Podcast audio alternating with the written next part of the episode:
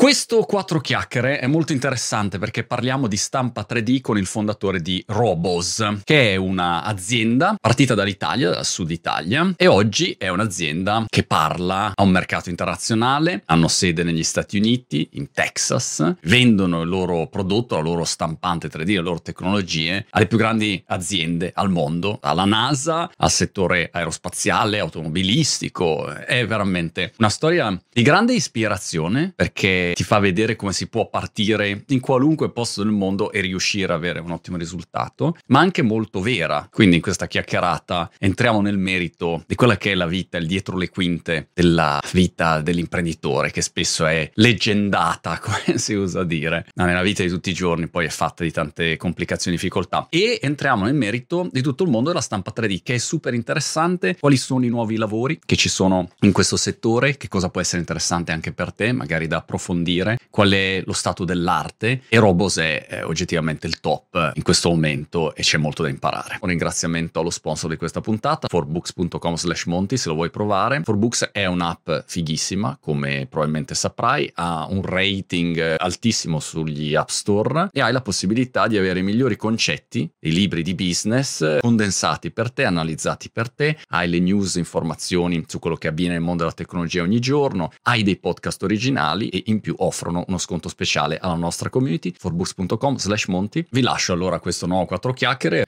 One and live. Alessio, mi fa sempre piacere quando i miei ospiti si tagliano i capelli in segno di così riconoscenza come me. Ecco, volevo ringraziarti perché devo dire è un gesto che apprezzo sempre molto.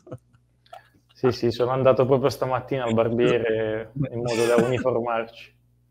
Ma tu vai di taglio, come dire, eh, lamettoso o di macchinetta? Perché io vado di macchinetta e dopo un po' una rottura di palle, ogni volta, ogni settimana fare questa macchinetta. O tu vai eh, di lametta? Guarda. Marco, macchinetta è, è, state of mind, ma qui negli Stati Uniti ho trovato una macchinetta che è una roba incredibile. Ma Quindi, dai, veramente? Sì, sì, sì, sì, sì poi, te, poi te la consiglio. Ma cos'è? È tipo con le tre robe che fa...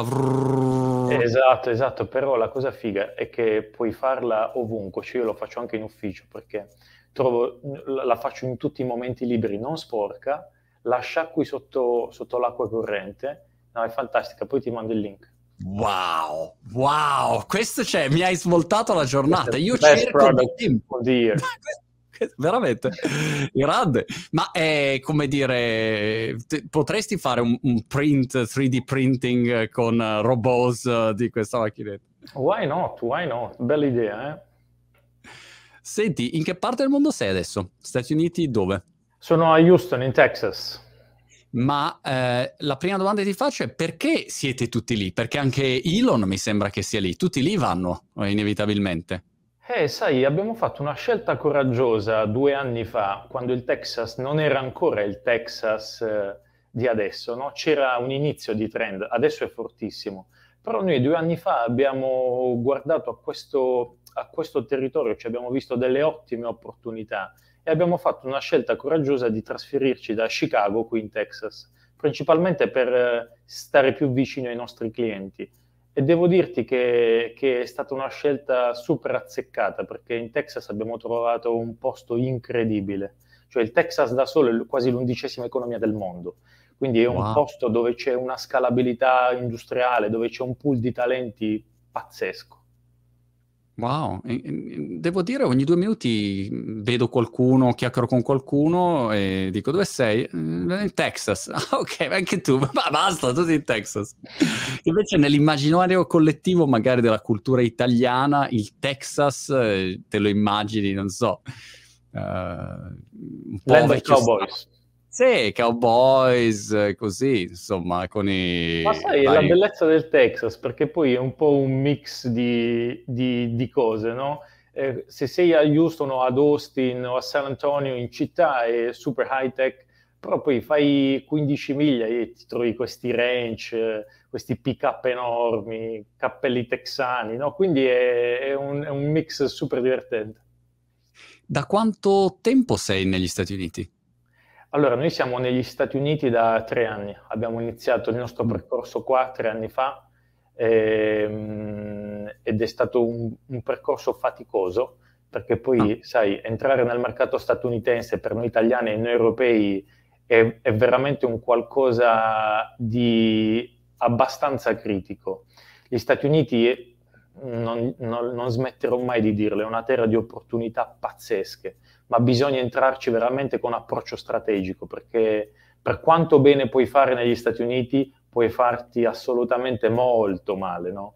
E, e, gli Stati Uniti sono, sono, però un mercato pazzesco ed è quello che oggi traina le nostre vendite a livello globale, quindi in solo, in solo due anni poi, da quando siamo effettivamente poi qui atterrati in Texas e siamo partiti con le operations, il mercato americano ci ha dato delle risposte pazzesche. Fai un passo indietro Alessio e um, spiega per chi non avesse la più pallida idea uh, di che, che, cosa fate voi, um, che cosa fate. Allora, noi in Robos ehm, progettiamo e produciamo quelle che oggi sono considerate le stampanti 3D più precise al mondo per i materiali più performanti al mondo. Quindi sviluppiamo tutto il nostro ecosistema tecnologico, eh, sviluppiamo le nostre stampanti, sviluppiamo i nostri materiali e il nostro software e serviamo quelle che sono le industrie più eh, challenging a livello mondiale, tra cui l'aerospazio, l'energia, il motorsport e a breve entreremo anche nel mondo medicale. Quindi le nostre ehm, stampanti 3D sono utilizzate da alcuni dei più grandi mh, industry leaders al mondo come US Army, come Leonardo, Ducati, Bosch, General Electric, per produrre dei componenti finiti che vengono utilizzati in applicazione finale. Quindi non parliamo di prototipi, ah. ma parliamo di componenti che volano in elicotteri o sono a due chilometri sotto il livello del mare o corrono i, i Gran Premi con Ducati. Quindi la nostra tecnologia permette di realizzare componenti estremamente performanti e farlo ad una frazione di costo e di tempo rispetto alle tecniche tradizionali di produzione. Caspita. Detta così sembra, sembra facile adesso, dico, eh, adesso eh, dai, insomma, vai, stampa. Però eh, quando, quando sei... Voi siete partiti quando? Cioè quanti anni fa siete partiti? Allora, personalmente sono 14 anni per me, perché io ho costruito la mia prima stampante 3D a 17 anni, quindi oggi ne ho 31, quindi okay. sono 14 anni che mi occupo di stampa 3D. Ho fondato 17 anni però non negli Stati Uniti. No, no, no, a Bari, a Bari. Altro ah, ok, a Bari hai fatto la tua stampante 3D, che sì, già sì, questo sì. è interessante. C'è chi fa la pizza, con, con tutto il rispetto ovviamente l'amore per chi fa la pizza, e chi fa una stampante 3D. Ecco, è interessante, ok. E, e poi, poi, fine 2013 ho deciso di provarci, di, di fondare l'azienda di, e, e, di partire, perché avevo individuato, eh, secondo me, un punto eh, estremamente importante all'epoca, ossia avevo sviluppato una stampante 3D eh, con un, con un, e avevo fatto un nuovo brevetto, no? creando di fatto in quel momento una stampante 3D estremamente precisa, cosa che fino all'epoca era, era molto lontana dall'essere vero, perché le stampanti 3D nascono come macchine per realizzare dei prototipi. Esatto. Io però ci avevo visto qualcosa di molto più interessante di quello. Per me la stampa 3D poteva divenire la nuova tecnica di produzione, andando incontro poi alle esigenze di un mondo che cambiava, andando incontro alle esigenze di un mondo dove i consumatori chiedevano prodotti realizzati just in time, on demand, customizzati sulle specifiche esigenze di ognuno e dove il concetto di sostenibilità sarebbe diventato sempre più importante, quindi evitare di produrre in modo massivo, sprecando risorse, ma produrre solo just in time, on demand, dove ce n'è bisogno, avendo mm. però dietro una tecnologia che potesse replicare le stesse precisioni, stesse, le stesse performance delle normali tecniche di produzione che c'erano nel mondo e quindi inventai questa macchina che si muoveva con degli ingranaggi, quindi nulla di particolare, quando all'epoca tutte le macchine si muovevano con delle cinghie in gomma m- molto poco precise a lungo andare. E, e, questo lo feci perché venendo dall'esperienza in officina, io ho lavorato ne- per diversi anni, ma sin da quando ero piccolo, nella piccola officina di mio papà. Mio papà mm. aveva una piccola officina d'auto, un, un elettrauto, e quindi io lì smontavo e rimontavo motori e lavoravo con la meccanica, no? Quindi quell'esperienza è stata super utile per me per aiutarmi a fare un po' connecting the dots e, e aiutarmi a capire come sviluppare poi eh, e migliorare la tecnologia di stampa 3D all'epoca. E studiavi anche nel frattempo qualcosa di simile o di affine o zero? Eh, sai, ho sempre studiato per i fatti miei, nel senso che non sono andato all'università, eh, però ho sempre studiato ciò che eh, mi appassionava, no? quindi ho sempre studiato eh, l'elettronica, ho programmato codice, ho studiato l'ingegneria meccanica, però ho studiato tutto ciò che veramente mi appassionava, studiando specificatamente ciò di cui avevo bisogno nel mio percorso di crescita poi tecnico e professionale. Mm perché poi sviluppare una macchina e costruirla da zero ha significato per me dover imparare una quantità di informazioni enorme in un periodo estremamente conciso. E quindi questo mi ha dato un mindset per andarmi a cercare esattamente le informazioni di cui avevo bisogno, tralasciando tutto il resto. Ma se a 17 anni hai fatto questa um, prima invenzione a Bari, nella mia testa Bari non è un posto che pullula di, di, esperti di stampa 3D o invece c'è un bacino di, diciamo, di persone al, alle quali poi potevi attingere o con le quali ti potevi confrontare?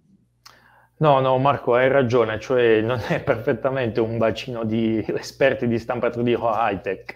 E, e, infatti è stata dura nei primi tempi riuscire a trovare anche i, i primi collaboratori che con me mm. potessero eh, eh, far partire le imprese. Per due anni sono stato da solo, quindi dal 2013 al 2015 sono stato praticamente da solo. E poi ho iniziato per fortuna a trovare i miei primi collaboratori, collaboratori part-time perché all'epoca non potevo permettermeli full-time, però poi di lì, sai, ho sempre avuto una convinzione, ossia eh, la mia convinzione è sempre stata quella che poi nel lungo periodo il fatto di essere in un posto dove non c'era tanto high-tech sarebbe diventato un valore aggiunto per noi, un vantaggio competitivo, una sorta di blue ocean strategy, no? Perché quando vai in un posto dove non c'è nessuno e sei una mosca bianca, poi nel lungo periodo, quando inizi a farti conoscere, hai la possibilità di attrarre dei talenti che magari vogliono ritornare in quella terra, che erano andati no. via, che è esattamente quello che è successo e sta succedendo a noi adesso. Oggi siamo quasi 120, di cui 100 ricercatori e scienziati a Bari, dove molti sono pugliesi o baresi o, o che sono ritornati giù. Gente che abbiamo fatto tornare dagli Stati Uniti, dalla Francia, dalla Germania, o abbiamo tantissime persone di Milano e di Torino che oggi vivono e lavorano in Puglia. No? Quindi sono sempre stato certo che poi nel lungo periodo questo avrebbe ripagato i nostri sforzi. Ma qual è, se tu dovessi dire, spiegandola a un ignorante come me che non capisce niente di, di stampa 3D, la, la differenza chiave, hai detto la precisione, um, usare ingranaggi e non um, cinghie uh, nella fase iniziale. Ma se tu dovessi dire nel momento in cui uno deve scegliere, a parte che non so quanti player esistano nel mondo specializzati in questo settore, però qual è il vantaggio competitivo che sei riuscito, siete riusciti a creare voi? Che cosa è veramente differenziante?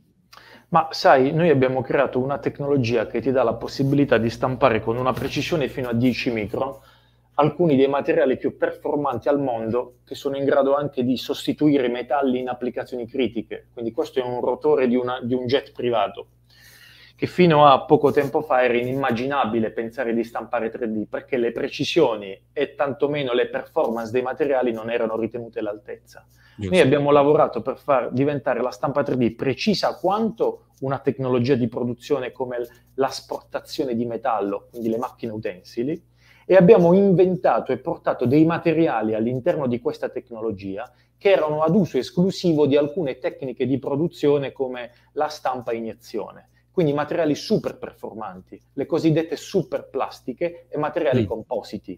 Quindi abbiamo unito la precisione e la ripetibilità del processo produttivo assieme alle performance dei materiali e questo ha aperto delle possibilità incredibili come quello appunto di poter fare un, un, un, un, rotore di un jet privato, dei componenti che volano in elicottero, dei componenti che corrono i gran premi, come ad esempio questo, questo, questo pedale di Formula 1 no? realizzato in fibra di carbonio che è più performante di una lega d'alluminio e riduce il 70% del peso. Wow, chiaro, chiaro. Ma quanto sono grandi queste macchine? Cioè, per fare delle stampe di questo livello, eh, la macchina deve avere, di, mi immagino delle macchine gigantesche che stampano, o invece no, non c'entra niente, un fatto solamente di avere la giusta tecnologia all'interno, i giusti materiali, a quel punto per quel, pedale lì io può anche stampare una, una stampantina, tra virgolette. Eh, allora, eh, le nostre macchine sono molto grandi, no? oggi riusciamo a fare fino a un metro cubo. Eh, inoltre, quello che ci differenzia ed è il motivo per cui riusciamo poi anche a processare questi materiali, perché ad esempio questo è un materiale che viene processato a 500 gradi Celsius, quindi temperature molto elevate, quasi vicino al punto di fusione dei metalli, e lo facciamo in condizioni molto particolari all'interno della nostra macchina. Quindi la nostra stampante 3D è una stampante 3D, ma è anche un forno ad alta temperatura dove si crea pressione all'interno della macchina. Quindi che cosa succede? Succede che queste enormi temperature servono a fondere perfettamente tutti i layer dei materiali che costruiscono l'oggetto e questo Chiaro. fondersi insieme moltiplica le proprietà meccaniche dei componenti che andiamo a produrre. Tutto questo mentre c'è una macchina che si muove molto velocemente dove tutto deve funzionare a regola d'arte esattamente nello stesso momento. No? Quindi oggi sulle nostre macchine ci sono oltre 15 brevetti che garantiscono tutto il processo. E poi c'è tutto il lavoro che facciamo sui materiali, dove negli anni abbiamo sviluppato una fortissima expertise perché le performance del componente finale poi sono date dalla formulazione del materiale e il materiale che deve essere processato nelle giuste condizioni, ma tutto parte dalla formulazione. Quindi negli anni mm. abbiamo sviluppato fortissimo know-how nella chimica, nella scienza dei materiali e nelle nanotecnologie, per creare sempre materiali sempre più performanti e ad esempio una linea adesso di sviluppo su cui crediamo tantissimo sono quelli che, noi, che, che vengono chiamati biopolymers, ossia polimeri bio-based ehm, che siano in grado con il tempo di sostituire i polimeri, quindi le plastiche derivanti dal petrolio. Qui stiamo mm. investendo tantissimo perché credo fermamente che sarà il futuro dell'industria questo, no? Eh, per oggi i biopolimeri sono principalmente utilizzati per applicazioni basiche, no? come le bustine del supermercato che si rompono dopo 20 secondi. Quindi esatto. qui la sfida dell'industria è riuscire a creare dei materiali con una scalabilità industriale di, di, un qualcosa che viene dalla natura, che già di per sé è difficilmente replicabile e difficilmente scalabile sui grandi volumi in tempo breve, e, e di raggiungere performance elevatissime. Uh, due domande spero che tu abbia un contratto di lunga scadenza per il consumo di energia per, per il, diciamo, il, forno, perché col costo, l'aumento del prezzo del gas, insomma, con, la, con la, il conflitto in corso, insomma, immagino che, che i consumi siano pazzeschi, ma a parte questa ba- battutaccia, quando dici biopolimeri, da, da, dove arrivano? Cioè, chi sono i fornitori? Eh, io non saprei neanche dove andare a, a, a trovare questi biopolimeri sai, il fornitore migliore è la natura, nel senso mm. che sono polimeri che arrivano dalla natura. Ad esempio, stiamo lavorando ad una poliamide, ad un nylon like che deriva dalla pianta del ricino e stiamo lavorando su fibre naturali, quindi fibra di lino, fibra di seta. Poi ci sono, Marco, dei materiali incredibili, cioè eh, la tela del ragno o la bava di mollusco sono due dei materiali più incredibili che l'uomo abbia mai scoperto e due dei più performanti al mondo. Ma come facciamo a riprodurli? Certo. Questo è il tema. Come replichiamo ciò che la natura ha fatto in milioni di anni in un tempo breve e lo facciamo su scala industriale? Non è che possiamo avere migliaia di ragnetti e andare lì ogni volta. Catturare milioni di ragni ogni anno, metterli a lavorare. Questo è il grande tema, però è qui che passa l'invenzione dei futuri materiali di cui l'uomo ha bisogno anche perché il materiale poi determina tutto. Nel momento in cui è venuto fuori l'alluminio ha cambiato radicalmente tutto, no? la possibilità di, di, di, di volare piuttosto che i grattacieli, non so, ecco, cioè, i materiali hanno un impatto enorme su qualunque attività. I materiali sono veramente la chiave del futuro dei prossimi cento anni dell'umanità. Guarda che cosa sta succedendo con i metalli rari eh, batterie elettriche, shortage di supply chain, microprocessori, è tutto sui materiali, è tutto sulle materie prime.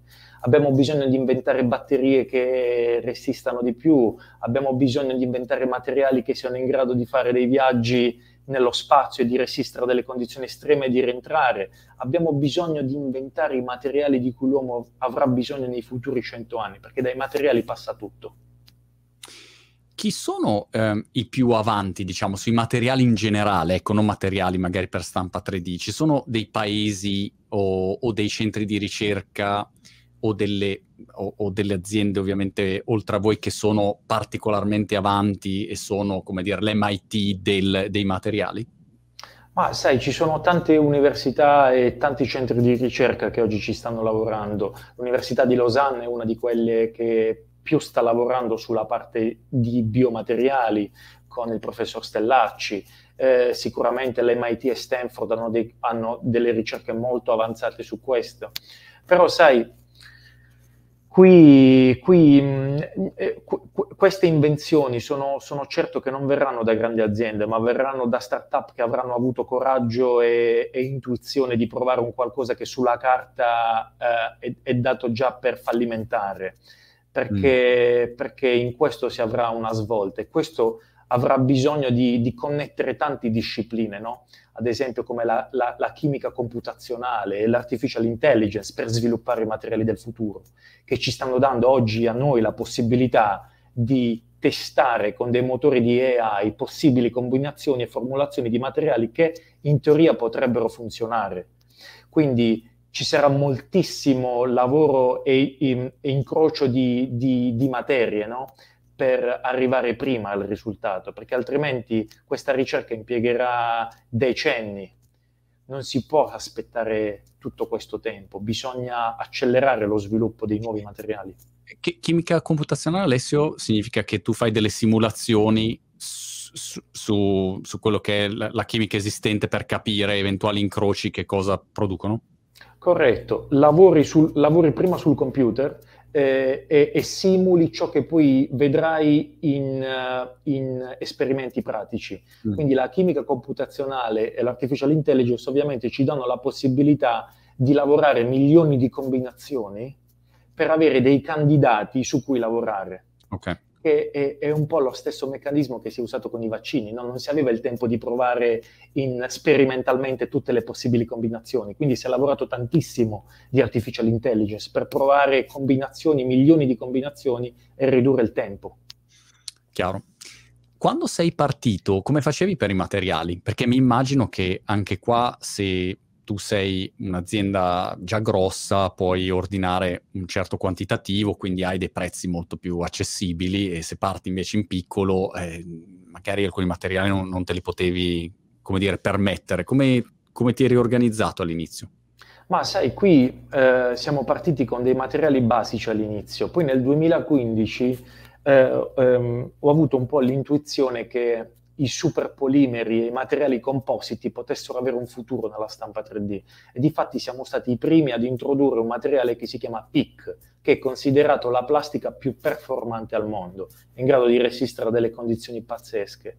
E, e, e qui abbiamo iniziato a provare combinazioni di materiali ordinandoli eh, un po' dove ci capitava, non mm. avevamo ancora una supply chain, no? Eh, anche perché nessuno vendeva questi materiali tra i grandi player della chimica ad aziende di stampa 3D, perché si pensava che non potessero essere utilizzati ancora.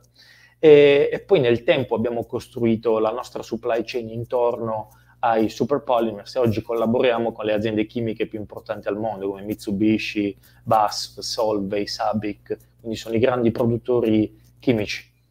Invece a livello di clienti, come hai fatto a, in, all'inizio a convincere i primi a darti, come dire, fiducia? Perché un conto è il prototipo, anche nella mia testa la stampa 3D, vabbè, c'è il prototipo, vabbè, chi se ne frega, non funziona un prototipo, però se lo devo mettere in produzione, insomma, e già fossi al posto tuo, io non dormirei la notte, non potrei mai fare il tuo mestiere, perché mi tremerebbero i polsi, se poi si spacca un pezzo con, con questo va a 300 all'ora, cioè, proprio non, non, non saprei non saprei gestire quella pressione lì. Come hai fatto all'inizio? Diciamo, da quali clienti sei partito all'inizio? Ma guarda, qui sono stato molto pratico perché i primi dieci esemplari della nostra macchina li abbiamo prodotti io e il mio collaboratore no? in, in, in, un piccolo deposito della, della periferia di Bari e, e, e, l'unico modo per venderli per me era mettermene uno una volta nel bagagliaio della mia auto e andare alle officine meccaniche vicino alla zona industriale di Bari e fare quasi una vendita porta a porta. E ciò che facevo era, gli dicevo, guarda, te la lascio due settimane, non mi dai nulla, la provi, torno tra due settimane e mi dici il feedback. E, e così cosa in quel caso? Lasciavo la macchina, lasciavo la stampante 3D, facevo un ah. corso di due ore, insegnavo ad utilizzarla e gli dicevo non mi dar nulla, perché ovviamente non avevamo un brand, non eravamo conosciuti, stavamo portando un qualcosa di ignoto, quindi l'unico modo per me per fare accettare questo era farglielo provare e far sì che non potesse farne più a meno dopo.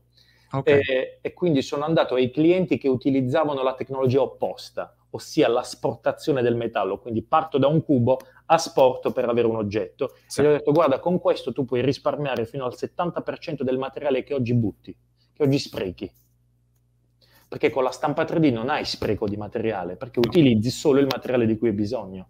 Quindi gli formavo, facevo un corso di due ore, gliel'ho lasciata lì a tutte e dieci, e tutte e dieci poi alla fine di quelle due settimane l'hanno, l'hanno comprata e da lì siamo partiti. Grande, Ma che, che libidine è stato quando sei tornato al prima e hai detto, sai cosa, la tengo questa qua? E hai detto, andiamo, eh, forse era davvero sta cosa. Sì, sì, anche se il momento più, più, eh, più divertente, ma anche più quello che ha significato poi una svolta per noi è stata la prima grande vendita internazionale, che per me mm. è stato un momento incredibile. Noi per tutta la squadra eravamo emozionati quando riceviamo una mail nel 2017 da General Electric, da New York. Che avevano saputo di te come, diciamo, passaparola?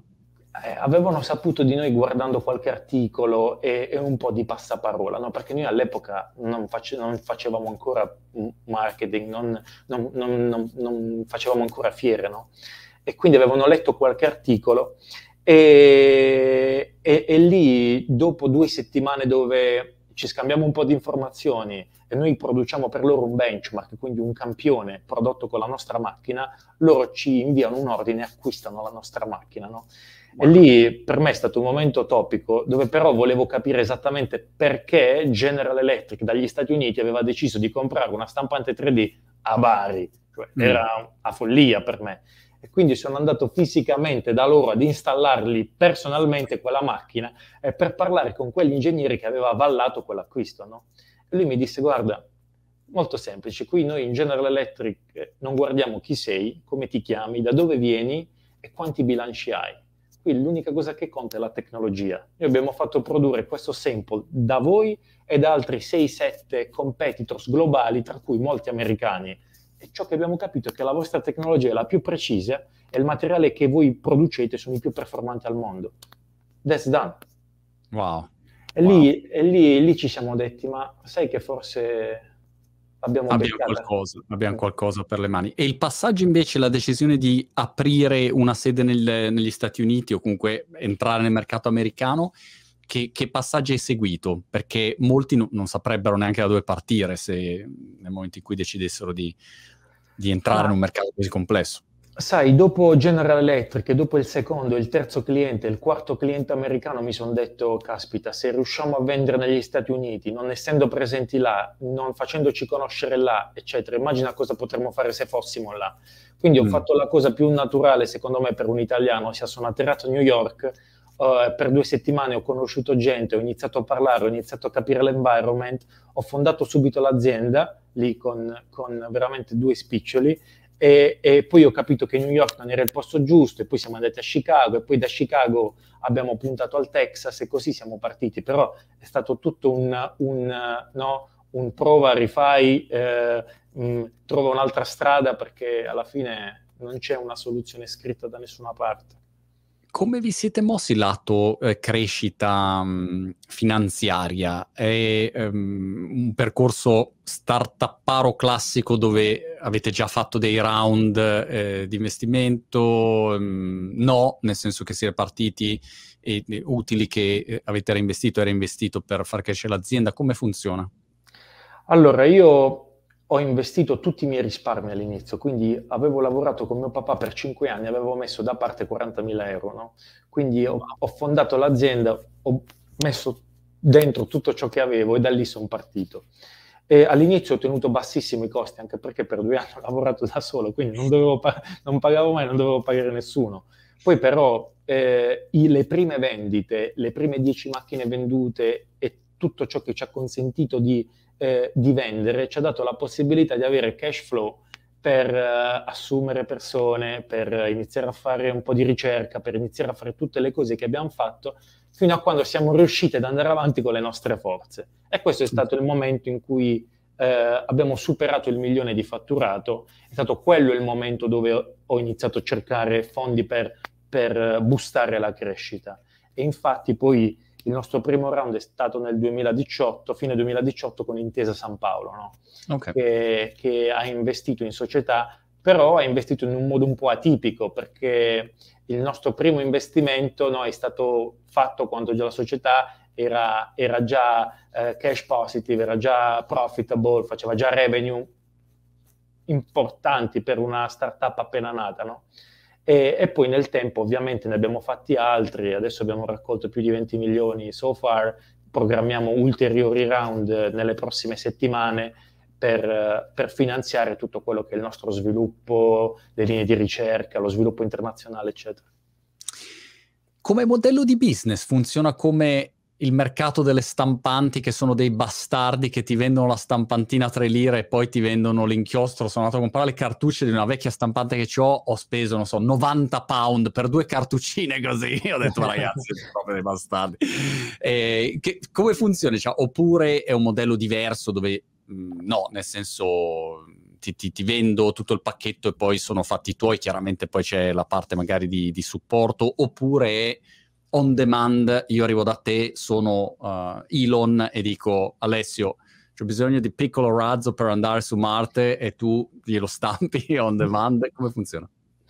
Allora, il nostro modello di business è abbastanza differenziato, nel senso che noi vendiamo le nostre macchine, eh, ma diamo anche le nostre macchine sotto forma di subscription. Quindi puoi avere una nostra macchina e utilizzarla senza doverla per forza acquistare e, e la puoi avere da te oppure puoi eh, acquistare parte della capacità produttiva di una macchina che noi abbiamo everywhere in the world. Ah, okay. eh, in modo da non averla tu e quindi facciamo anche manufacturing as a service, quindi diamo anche la possibilità di produrre just in time e on demand attraverso la nostra rete di microfactories nel mondo.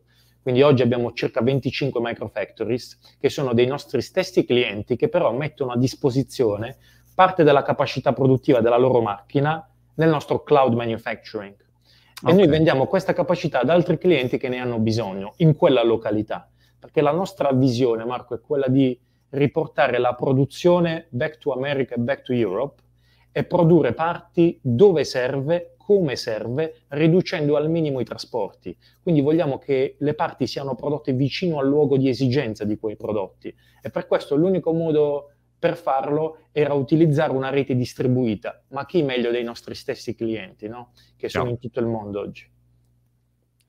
Forte questo. Eh, dimmi una cosa, quando la stampa, immagino la stampa 3D, mi viene sempre in mente mh, mm, quello che ho visto e alla fine il risultato è, viene stampato, non lo so, uh, un aggeggino così e ci ha messo sette ore. Ok, questo è diciamo il classico esempio. Ah, dici, bellissimo, però ci metti sette ore e hai stampato una roba piccola così. Qual è il livello oggi di, di evoluzione, di sviluppo e da qua ai prossimi anni che cosa ti aspetti che succeda a livello di velocità produttiva e, e di tempi um, e di, di, diciamo, di grandezza? Perché questo si porta dietro tutto il discorso del ok, ma si può stampare in 3D che cosa? Fino a che cosa si può stampare in 3D? Si può stampare la casa in 3D? Si può stampare che cosa si stampa a livello proprio di grandezza? Certo, allora due temi. Il primo tema è che quello che vediamo è che le grandi produzioni di milioni di pezzi stanno sempre più scomparendo. Quindi si sta mm. passando da lotti di milioni di pezzi a lotti di centinaia di migliaia e decine di migliaia di pezzi, che sono praticamente nello sweet spot della stampa 3D. La stampa 3D non è una tecnologia per fare milioni di pezzi tutti uguali, non c'è vantaggio, sono molto più convenienti le tecniche di produzione tradizionali, no? dove con lo stampo tu vai a produrre milioni di pezzi tutti uguali. Perché Quindi, dici non si, stamp- non si producono più milioni di pezzi o comunque c'è una decrescita su quello? È perché oramai tutti vogliono prodotti customizzati, anche ad esempio il mondo dell'automotive, che è il mondo della produzione di massa per eccellenza, oggi ci sono case automobilistiche che ti, che ti danno la possibilità di avere i tuoi interni customizzati a seconda delle tue specifiche esigenze e questo è fattibile solo con la stampa 3D. No? Okay. Quindi alla fine il consumatore sta influenzando fortemente anche il settore B2B, dove eh, eh, si pensava che la scelta del consumatore non arrivasse fino a decidere come un prodotto venisse appunto realizzato, ma questo sta succedendo. No? Quindi da un lato c'è questo, quindi la richiesta del consumatore finale di avere prodotti customizzati, dall'altro c'è un tema di sostenibilità e di utilizzo razionale delle risorse che sta ponendo tutti di fronte al problema, ma perché devo produrre un milione di pezzi e tenerli a magazzino per due anni? Non è più sostenibile fare questo. Non, uno dal punto di vista finanziario, perché avere milioni di pezzi nei magazzini oramai non è più sostenibile dal punto di vista finanziario, ma quello è un utilizzo delle risorse materiali, elettricità, consumi, che oramai nessuno si può più permettere. Quindi questi due temi, insieme al reshoring, che è un tema fondamentale che tutti stiamo vedendo, no? quello di riportare la produzione di cose strategiche all'interno delle economie nazionali, invece che essere totalmente, sai, eh, relazionati con la Cina con il sud-est certo. asiatico per questo. Tutti questi temi fanno sì che questo è il momento della stampa 3D. Ora, la stampa 3D sarà mai veloce come le altre tecniche produttive? No ma non deve esserlo, perché non è il suo obiettivo. Quindi io penso che più che ricercare la velocità dalla stampa 3D, dobbiamo ricercare la costanza, la ripetibilità di quello che facciamo e le performance. Quanto poi ai volumi, credo che sia più il business model a dover assicurare i volumi. Vedi, oggi noi siamo in grado di offrire 10.000 componenti in una settimana mm. di produzione, perché attiviamo contemporaneamente decine di microfactories nel mondo che iniziano a produrre tutte contemporaneamente con un click. Quindi io credo che i volumi debbano essere assicurati dal business model, la tecnologia deve assicurare altro per essere a livello delle altre, quali ripetibilità e performance.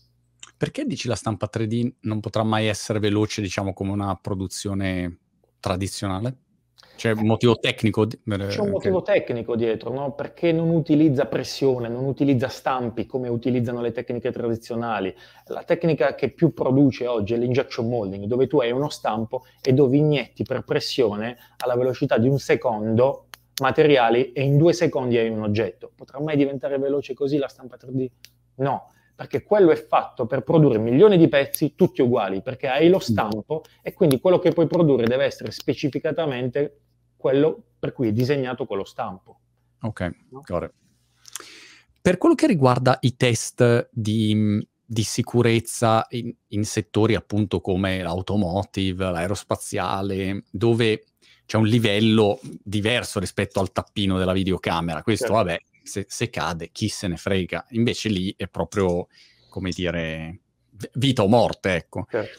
Che livello di, di, di, di stress test dovete fare per passare, diciamo, tutti quelli che sono i paletti di approvazione che un'azienda magari arriva e, e, e vi chiede, dice, ok, questa è, la, la, lista della spesa per essere tranquilli che quel pezzo poi funziona.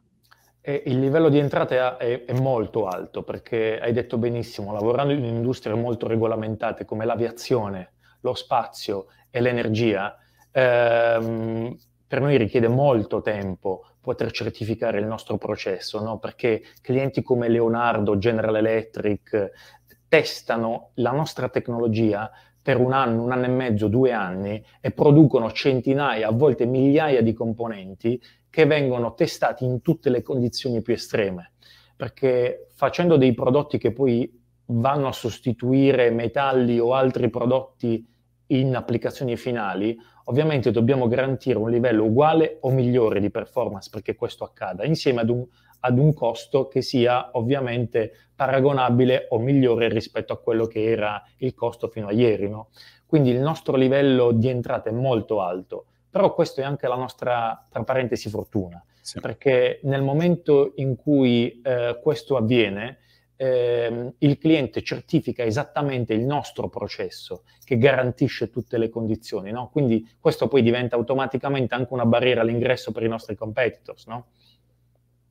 Interessante, anche perché all'inizio immagino sia stata una fatica enorme, ma adesso se io volessi partire con le, le monti 3D printing, eh, insomma, in bocca al lupo, no? Devo passare tutta una serie di paletti che voi avete già, eh, come dire, visto, vissuto e, e superato.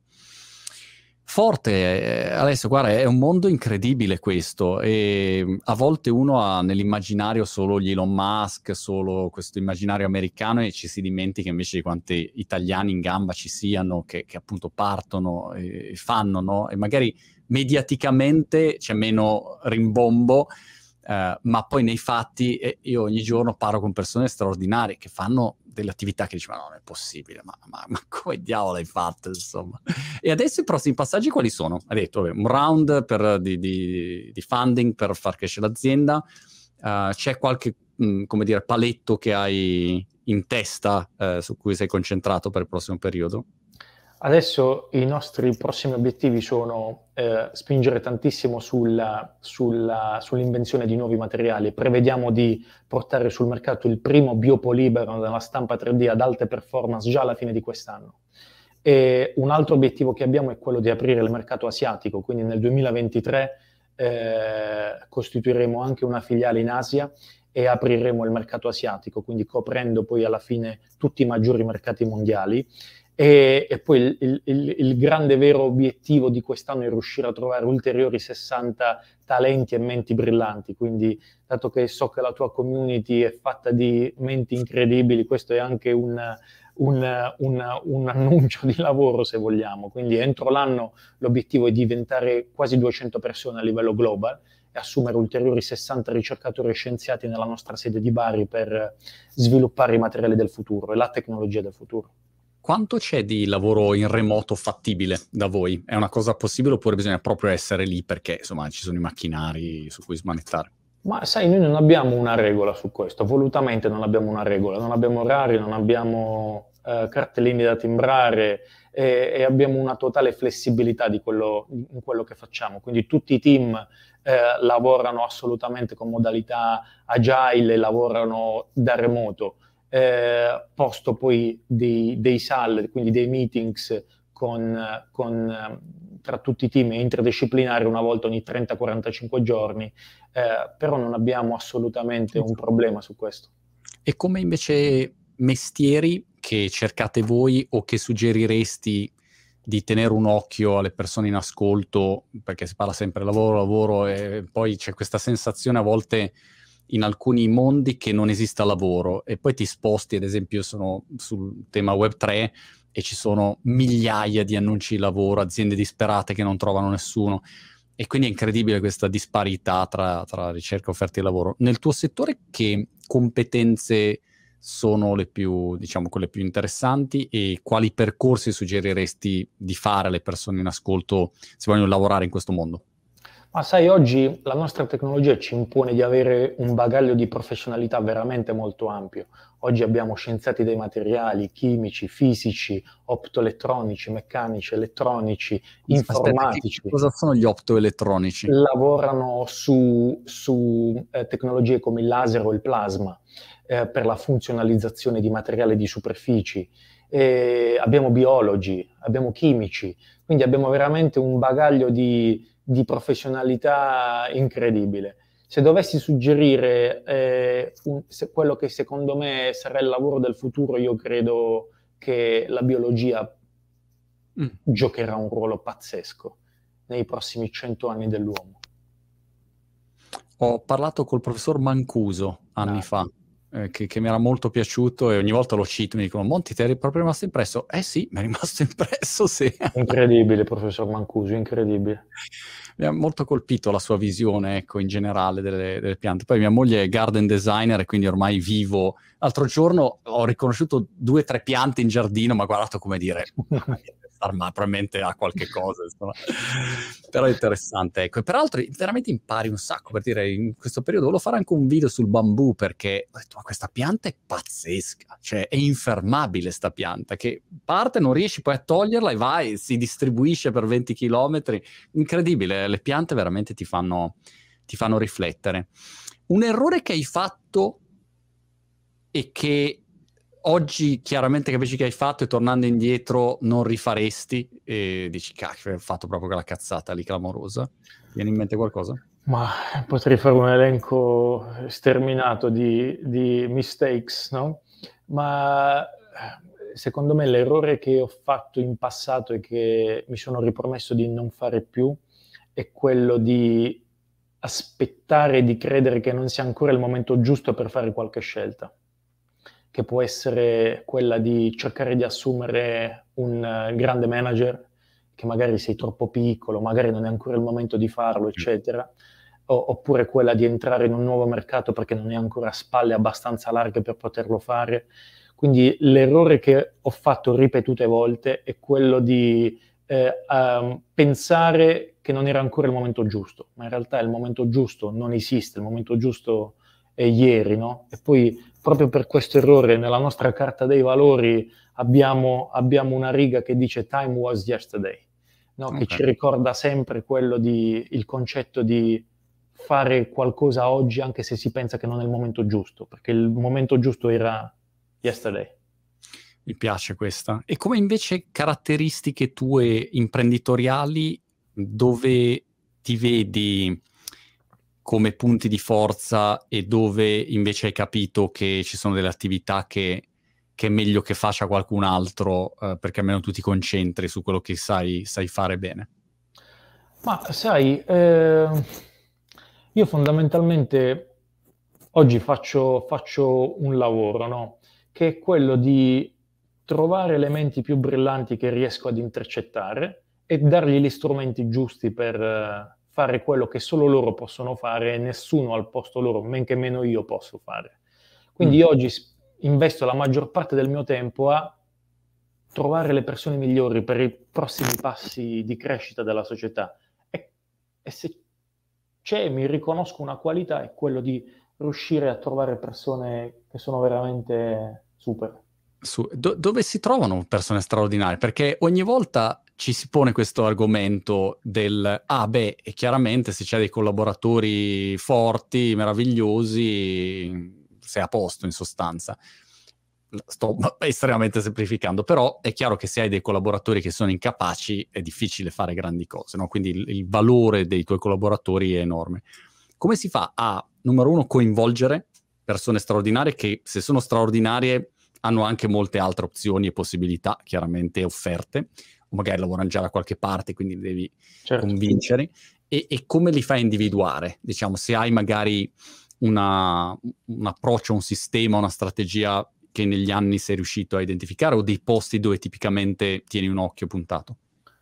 Ma sai, quello che ho imparato, Marco, è che a persone normali devi dargli un lavoro, a persone straordinarie devi dargli una visione e a lungo termine perché quel, è, è, questo che, che, prende la loro anima e, e la loro testa, no? Quando gli dai una visione a lungo termine e gli dai modo di fare shaping per arrivarci mm. a quella visione. Quindi io non, diciamo, nel, nel mio mm, modus di, di, management, a me non importa e, e non metto mai il becco su come è fatto un qualcosa, e chi o come o il modo per arrivarci a quel qualcosa perché altrimenti perché avremmo bisogno di queste persone, no?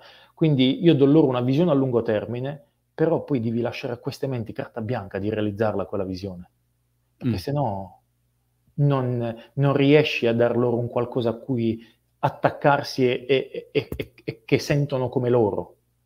Chiaro. E come bacino di, di... Ci, ci, sono dei posti o delle... O appunto co- come fai a individuare le persone migliori dell'università? Hai diciamo, un filtro di qualche tipo per, per provare a individuarli? Tantissimi modi, ovviamente LinkedIn, ovviamente conferenze, webinar, eh, keynotes dove ci sono scienziati che parlano, quindi conferenze estremamente verticali e specifiche, eh, rete di università, eh, quindi andiamo nelle università, parliamo con i professori, ascoltiamo i corsi, eh, eh, ci mettiamo vicini alla porta a sentire chi parla e che cosa dicono, perché eh, queste persone le incontri in questi posti, no? dove parlano delle cose che loro sanno, eh, pensando di essere ascoltati dalle persone che loro solo conoscono, gente della loro cerchia, perché è lì che poi si aprono ed è lì che poi parlano davvero. No? Quindi andiamo a cercare queste persone un po', un po dovunque. Se domattina mh, piglio una testata contro la porta e ti chiamo all'improvviso e dico basta Alessio, il mio futuro è una stampa 3D, voglio venire a lavorare con te, e tu dici, vabbè, monti a fare un colloquio di lavoro. Io ovviamente arrivo e non so fare niente niente, quindi non avrei eh, futuro e me ne torno a Brighton con la mia testa ammaccata. Ma fammi capire come funziona un colloquio di lavoro da voi. È una cosa molto pratica, eh, passi tipo ho visto l'altro giorno un'intervista di uno che era andato a lavorare per Apple, direttamente riportava a Steve Jobs e, e, faceva 720 incontri, colloqui, robe, eccetera. Poi arrivava da Steve che, che gli faceva un mazzo così. Cioè, c- come funziona uh, un colloquio? Come... Perché io mi pongo sempre il problema che in un colloquio di lavoro sembrano tutti dei fenomeni. Anche se ci parli 70 volte, li fai parlare, sembra tutti dei fenomeni. Poi magari lo provi e dici, mm, però non era così fenomeno. Sulla carta sembrava un fenomeno. Come ti muovi tu? Allora, quello che noi preferiamo sempre è l'approccio. Eh, instead of experience. Quindi per noi vale molto di più l'approccio e, e, e la mentalità eh, rispetto a, a, a, hard skills pazzesche, no? E, e, favoriamo sempre molto il team play, quindi gente che è in grado di, di lavorare in gruppo e mostra doti empatiche, dostra, mostra questo tipo di doti. Il nostro processo è in due, è in due steps, quindi c'è uno step tecnico, eh, quindi di hard skills, e, mm, il secondo step è con me e io non parlo di hard skills perché se arrivano da me ho ovviamente fiducia in tutti i team manager che hanno promosso quel candidato. Quindi io mi concentro solo ed esclusivamente su what drives you, qual è la tua motivazione, perché sei qua, perché noi e perché tu sei la persona giusta per noi, perché noi siamo l'azienda giusta per te. Perché questo deve essere un win-win. Quindi valuto la capacità la, la capacità di, di, chiedere da se stessi, la capacità di eh, essere ambiziosi, e, e, e quanto questo poi, poi si, si, confà alla nostra visione, alla nostra cultura aziendale. No? valuto solo questo, valuto quanta, quanta caparbietà ha una persona, perché poi secondo me è quello che fa la differenza tra gente che riesce e gente che non riesce. No? No. Hai detto anche team player, quindi sono già escluso perché l'altro giorno il mio coach di tennis ha detto ma perché non giochi mai il doppio? Ho detto coach, sono talmente competitivo che odio anche il mio compagno di doppio, quindi c'è competo anche non riesco mai, gioco da solo, faccio uno sport single perché sono un agonista singolare. Senti, ma e quindi la, la, sta casa è stampata in 3D, ce l'avremo oppure no? L'aereo stampato tutto in 3D, l'auto è una cosa che c'è, ci sarà oppure saranno solo pezzi qua e là? Sai, ci sono già, in Texas ci sono già decine di case stampate in 3D, a Dubai anche, in Cina mm. anche. Quindi ci sono già, no? la gente già ci vive dentro. Componenti di aereo che volano ci sono già, noi stessi già li facciamo, no? Quindi la stampa 3D sta già avvenendo, no? Okay. E, ehm, eh, poi, sai, durante questi anni si è fatto un po' eh, un uso a volte anche esagerato no? della stampa 3D, vedendola come la soluzione a tutti i mali, no? Non è così, la stampa 3D non è eh, ottima per fare tutto, ma ci sono delle cose che oramai sono già pensate per essere poi prodotte in stampa 3D dai progettisti, perché è entrata talmente tanto all'interno delle dinamiche che non è più il futuro, ma è quello che sta già avvenendo. C'è stato un utilizzo particolare dove avete lasciato la vostra stampante e poi avete visto della roba che hanno stampato e detto non ci posso credere che questi tizi hanno fatto questo quest, adattamento a questo oggetto in questo settore, non te lo saresti mai immaginato o ti ha particolarmente sorpreso? Assolutamente sì, le vediamo tutti i giorni di, eh, di queste situazioni, però recentemente eh, eh, alcuni nostri componenti sono stati installati in, in acceleratori di particelle, no? Per noi è stato un momento incredibile perché eh, abbiamo visto la nostra tecnologia operare all'interno di un ambiente, un acceleratore di particelle che è uno degli ambienti più incredibili, più precisi, più regolamentati, più asettici del, del mondo. No? Eh, quindi succede ogni giorno. La nostra prossima sfida è quella del settore medicale, perché qui ci crediamo tantissimo, perché eh, crediamo fortemente che la tecnologia di stampa 3D possa aiutare a democratizzare la chirurgia, la medicina e democ- democratizzarla significa anche renderla accessibile a tutti ad un costo inferiore e customizzarla. Sai, oggi quando qualcuno di noi malaguratamente si fa male, gli inseriscono una protesi che è uguale per tutti, no? Quindi no. è il corpo che si adatta alla protesi, cosa che biomeccanicamente è veramente scorretta, sbagliata. Crediamo fortemente che invece sia la protesi ad adattarsi alla biomeccanica del paziente e quindi qui stiamo lavorando adesso su materiali che siano biocompatibili e possano andare all'interno del corpo umano ed essere customizzati e, e ad un costo accessibile per tutti. Quindi qui vedremo delle applicazioni incredibili. Fighissimo. Avevo intervistato anni fa, i nomi non me li ricordo perché ormai faccio 50 anni quest'anno e sono completamente rintronato, non ricordo più niente, però avevo intervistato un ragazzo che lavorava mh, nel, nel, medicale e, e, mi parlava sempre di queste stampe 3D di, di, di, per, per, allenarsi in sostanza, in sostanza, Prima di fare l'intervento c'è la stampa 3D di, non so, un, un femore, adesso sto inventando, e, e, almeno uno poteva allenarsi sulla, sulla stampa 3D e non arrivava così eh, a improvvisare. Effettivamente mi sembrava geniale, no? Perché se no, dico, ma se tu mi operi, insomma, almeno un minimo di, di, di, di allenamentino prima fallo, ecco. Non so, quindi l'ho trovato forte. Sì, sì, sì, e sono dei modelli chirurgici che oggi sono ampiamente utilizzati, no? dove, come dicevi tu, l'equipe si allena e, e, e, vede già quello che poi troverà durante l'operazione, no? Eh, questo è sicuramente super utile eh, però credo che il futuro sia veramente quello di, eh, delle protesi impiantabili, no? eh, per diventare alla portata di tutti e per far sì che eh, sia la protesi ad essere personalizzata e pensata per il paziente, no? per ridurre i rigetti e per eh, ridurre tutte le problematiche che ci sono oggi con, con impiantando protesi uguali per tutti. Sì. Alessio, dimmi la tua giornata mh, mm, co- come inizia, che ora inizia, che ora finisce, quali sono i momenti chiave, anche per gestire la pressione. Comunque, le, molte persone che non, non, imprendono non sanno il livello di pressione che c'è. Voglio dire, ce l'ho io la pressione che faccio delle start-up piccole così, e le persone non, in genere non capiscono, diciamo, quanto è. Um, veramente difficile eh, no? gestire, far crescere un'azienda, gestire le persone, il mercato, è, è qualcosa di veramente complicato, ecco, e, e, non è una, dire, passeggiata di salute. Come funziona la tua giornata?